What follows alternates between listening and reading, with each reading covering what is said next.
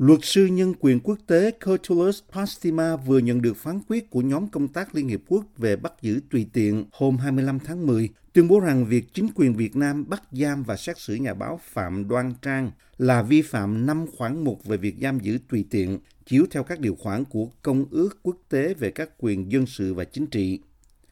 Ngoài ra, ông cho biết phán quyết của nhóm công tác Liên Hợp Quốc không công nhận quyền công tố của Viện Kiểm sát Nhân dân vì cơ quan này không độc lập. Sau đây là nội dung trao đổi giữa luật sư Pastima ở Thổ Nhĩ Kỳ với VOA. Kính thưa ông Pastima, trước hết xin chúc mừng ông về vụ kiện Phạm Đoan Trang. Ông có thể cho chúng tôi biết một số chi tiết về phán quyết của nhóm công tác Liên Hợp Quốc về bắt giữ tùy tiện đối với trường hợp của bà Phạm Đoan Trang mà ông vừa nhận được vào ngày hôm qua. Yeah, first of all, thank you very much for having me today as a Voice of uh, America. And uh, I am very happy to announce that we have won the case of Pham Jong, and that is really, really important case. And uh, I would like to draw the attention because it will be a little bit long uh, for me to explain the contents of the decision but I will try to summarize. So, the United Nations Working Group on Arbitrary Detention has decided, first of all, that um, Pham Jong was arrested without any arrest warrant. Trước hết, xin cảm ơn Đài Tiếng Nói Hoa Kỳ rất nhiều đã cho tôi cơ hội phát biểu trên đài hôm nay. Và tôi rất vui mừng thông báo rằng chúng tôi đã thắng kiện vụ Phạm Đoan Trang.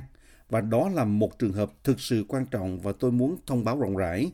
Dù nội dung có hơi dài, nhưng tôi sẽ cố gắng tóm tắt Nhóm công tác về bắt giữ tùy tiện của Liên Hợp Quốc trước hết đã ra phán quyết rằng Phạm Đoan Trang bị bắt mà không có lệnh bắt nào. Và đó là lý do tại sao các quyền của cô ấy theo Điều 9.1 của Công ước Quốc tế về các quyền dân sự và chính trị đã bị vi phạm. Và nhóm công tác của Liên Hiệp Quốc cũng đã ra phán quyết rằng Phạm Đoan Trang không được thông báo về các cáo buộc về lý do bị bắt. Và đó là lý do tại sao quyền của cô ấy theo Điều 92 cũng bị vi phạm. Nhóm công tác về giam giữ tùy tiện của Liên Hiệp Quốc kết luận rằng Phạm Đoan Trang không được phép khiếu nại về việc tạm giam kể từ khi bị bắt. Điều đó có nghĩa là quyền của cô ấy về quyền được khắc phục hiệu quả theo Điều 23 của Công ước Quốc tế về các quyền dân sự và chính trị đã bị vi phạm. Đó là một vi phạm nhân quyền thực sự quan trọng, vì điều đó có nghĩa là cô ấy không thể phản đối quyết định của các cơ quan có thẩm quyền để phản đối phán quyết này. Đó là một vi phạm thực sự quan trọng trong phán quyết của nhóm công tác Liên Hiệp Quốc. Và điểm quan trọng nhất khác khiến phán quyết này trở nên quan trọng trong mắt tôi là nhóm công tác của Liên Hiệp Quốc đã tuyên bố rõ ràng rằng Viện Kiểm sát Nhân dân không phải là một cơ quan độc lập. Vì vậy, trong quyết định mà chính phủ tuyên bố hoặc biện hộ rằng lệnh bắt đã được Viện Kiểm sát Nhân dân phê chuẩn, nhưng nhóm công tác của Liên hợp Quốc đã quyết định rõ ràng rằng cơ quan tư pháp này không có thẩm quyền vì vậy đây là điểm quan trọng nhất mà tôi muốn quý vị lưu ý.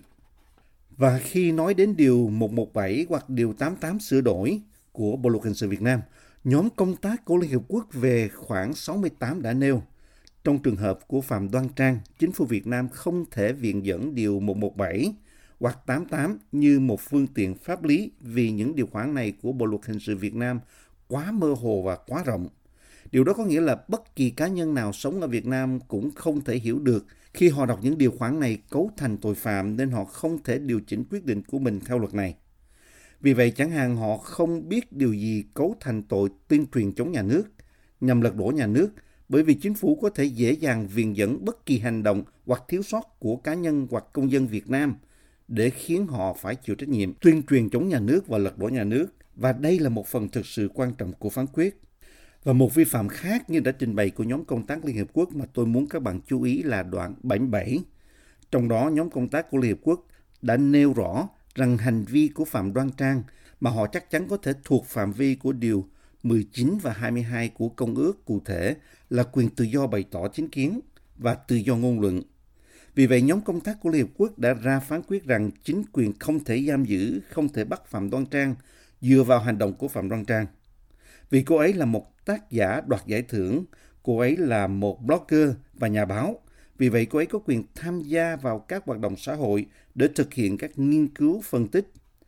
Và chỉ vì cô ấy đã thực hiện các quyền dân sự và chính trị của mình và đó là lý do tại sao cô ấy bị bắt. Cô ấy đã bị giam giữ và đó là lý do tại sao nhóm công tác của Liên Hợp Quốc đã ra phán quyết rằng quyền của cô ấy được tham gia vào các hoạt động xã hội hoặc các vấn đề công cộng cũng bị vi phạm, cụ thể là Điều 25A.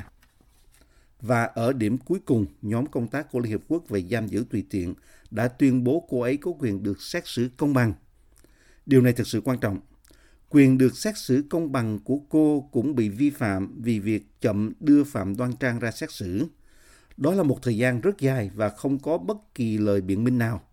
Và đó là lý do tại sao quyền được xét xử công bằng của cô ấy đã bị vi phạm nghiêm trọng. Và hạng mục cuối cùng mà nhóm công tác phát hiện vi phạm là nhóm công tác ra phán quyết rằng việc tạm giam Phạm Đoan Trang chắc chắn là có lý do chính trị, vì vậy cô ấy đã bị bắt từ khi cô ấy thực hiện quyền chính trị. Cô ấy được coi là một nhà hoạt động và bảo vệ nhân quyền. Nhưng điểm đáng chú ý là chính phủ Việt Nam đã bắt và giam giữ cô ấy dựa trên lý do chính trị. Và đó là lý do tại sao nhóm công tác Liên Hợp Quốc yêu cầu chính phủ Việt Nam trả tự do cho thân chủ Phạm Đoan Trang ngay lập tức và vô điều kiện. Nói tóm lại, phán quyết của nhóm công tác Liên Hợp Quốc nêu rằng Phạm Đoan Trang bị bắt mà không có bất kỳ lệnh bắt nào và cô ấy không được thông báo về bản chất của các cáo buộc. Và đó là lý do tại sao điều chính của Công ước quốc tế về các quyền dân sự và chính trị đã bị vi phạm. Và vi phạm quan trọng nhất là Phạm Đoan Trang đã không thể lên tiếng việc mình bị giam giữ.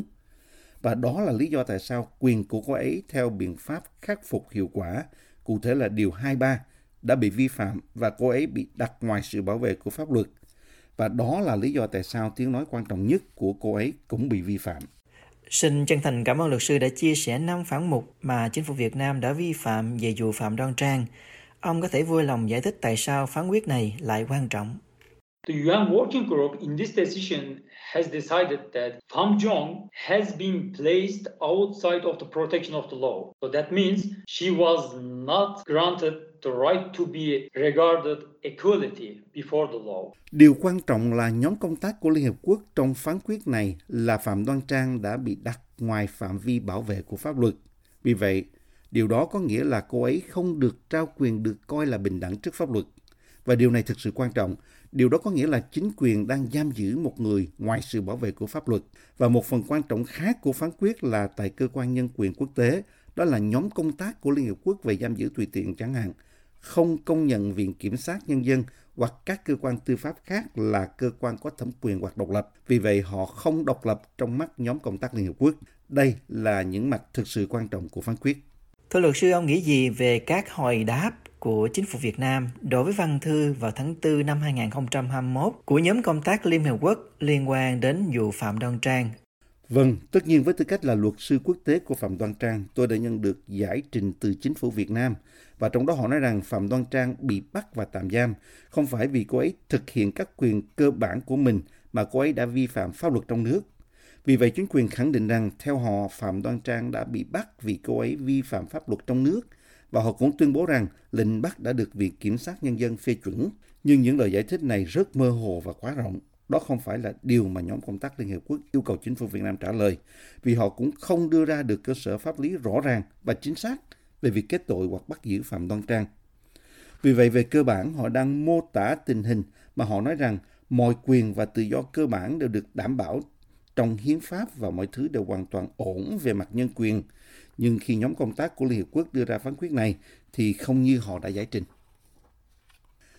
Phán quyết này chắc chắn sẽ giúp ích cho chúng tôi vì nó có chứa thông tin và các vi phạm thực sự quan trọng và phán quyết đó sẽ giúp tôi tạo ra nhận thức quốc tế về các vụ khác trong cộng đồng quốc tế và phán quyết này cũng sẽ giúp ích cho các luật sư trong nước. Bởi vì rõ ràng họ cũng có thể sử dụng thông tin này ở cấp trong nước vì đây là một phán quyết quốc tế. Vì vậy họ có nhiều điều để biện hộ hơn trong phiên tòa trong nước. Và một trong những diễn biến gần đây, theo như tôi được biết thông tin trên mạng xã hội, về cơ bản Phạm Đoan Trang vẫn chưa được gặp người nhà. Vì vậy, nhóm công tác của Liên Hợp Quốc trong phán quyết này cũng đã tuyên bố rằng những quyền liên hệ với thế giới bên ngoài cũng đã bị vi phạm. Vì vậy, tôi đã yêu cầu một luật sư trong nước đọc kỹ phán quyết này và sử dụng tất cả các thông tin về vi phạm nhân quyền hoặc vi phạm luật pháp quốc tế tại các tòa án trong nước. Xin luật sư cho biết các bước tiếp theo của ông trong trường hợp này và điều gì xảy ra nếu chính phủ Việt Nam không tuân thủ phán quyết của nhóm công tác. Chúng ta đều biết rằng Việt Nam là thành viên của Công ước Quốc tế về các quyền dân sự và chính trị. Cảm ơn bạn rất nhiều về câu hỏi này nhưng tôi nghĩ rằng chính phủ Việt Nam sẽ không phớt lờ hay không tuân thủ phán quyết này bởi vì khi chúng tôi bắt đầu đưa trường hợp của Phạm Đoan Trang ra các cơ quan quốc tế, cụ thể là nhóm công tác Liên Hợp Quốc, cô ấy có thể sẽ bị kết án 20 năm. Nhưng sau khi chúng tôi đệ trình lên nhóm công tác Liên Hợp Quốc, mức phạt tù có thể được giảm xuống còn 3 năm. Vì vậy, chúng tôi đã đạt tiến bộ rất nhiều về điều đó. Và bước tiếp theo mà tôi sẽ làm với tư cách là luật sư quốc tế của cô ấy là nâng cao nhận thức về phán quyết này và sự hợp tác với các tổ chức nhân quyền quốc tế để theo dõi và ủng hộ phiên tòa của cô Phạm Đoan Trang ở Việt Nam. Được biết đây là vụ thứ hai mà ông bào chữa cho các nhà báo bị giam cầm tại Việt Nam tại nhóm công tác Liên Hợp Quốc sau vụ Lê Hữu Minh Tuấn được thông qua vào tháng 6 2021 và ông đã thắng cả hai vụ này. Xin ông cho biết lý do thành công của hai trường hợp này là gì? Về cơ bản, tôi đã làm việc ở nhiều quốc gia nên tôi đang bảo vệ quyền lợi của các nạn nhân ở các quốc gia khác nhau với tư cách là luật sư nhân quyền quốc tế chuyên nghiệp. Tôi đã theo học tại một trong những trường đại học nổi tiếng ở châu Âu, Đại học Maastricht. Vì vậy, về cơ bản, tôi đã cống hiến đời mình cho quyền con người trong môi trường quốc tế. Vì vậy, tôi đang chuẩn bị với tâm trạng rất tốt và tôi đang nghiên cứu rất tốt vì tôi dành 8 hoặc 9 tháng trong mỗi vụ trước nhóm công tác của Liên Hiệp Quốc. Vì vậy, tôi đang dành nhiều thời giờ và năng lượng hơn để bảo vệ thân chủ của mình bởi vì tất cả họ đều thực sự quan trọng đối với tôi vì tôi đang sát cánh cùng họ. Từ hai vụ mà ông đã thực hiện, vụ Phạm Đoan Trang và vụ Lê Thủ Minh Tuấn, ông nghĩ gì về tình hình nhân quyền và tự do báo chí ở Việt Nam thưa ông? So Vietnam, the press freedom and the human rights uh, are definitely huge, uh, under huge pressure. And those who are criticizing the government or who are saying uh, that we are not, we are, we do not agree with the policy of the government, they are definitely uh, arrested and detained. Tự do báo chí và nhân quyền của Việt Nam chắc chắn là một vấn đề rất lớn buộc những người đang chỉ trích chính phủ hoặc những người đang nói rằng họ không đồng tình với chính sách của chính phủ phải chịu một áp lực rất lớn. Họ chắc chắn bị bắt và giam giữ. Vì vậy, nó chắc chắn buộc những người bảo vệ nhân quyền phải chịu đựng một tình huống rất khủng khiếp. Vì vậy, nó rất tồi tệ về nhân quyền và tự do báo chí bởi vì nếu chính phủ trừng phạt một nhà báo hoặc blogger hoặc nhà văn vì họ bày tỏ ý kiến của mình và điều đó cũng sẽ đặt ra một rào cản lớn để một chính phủ không tiếp cận với dân chủ bởi vì các quyền cơ bản đặc biệt là quyền tự do ngôn luận là nền tảng để một chính phủ đạt được môi trường dân chủ. Xin chân thành cảm ơn ông đã dành cho VOA cuộc phỏng vấn này. Yeah, thank you very much. Thank you.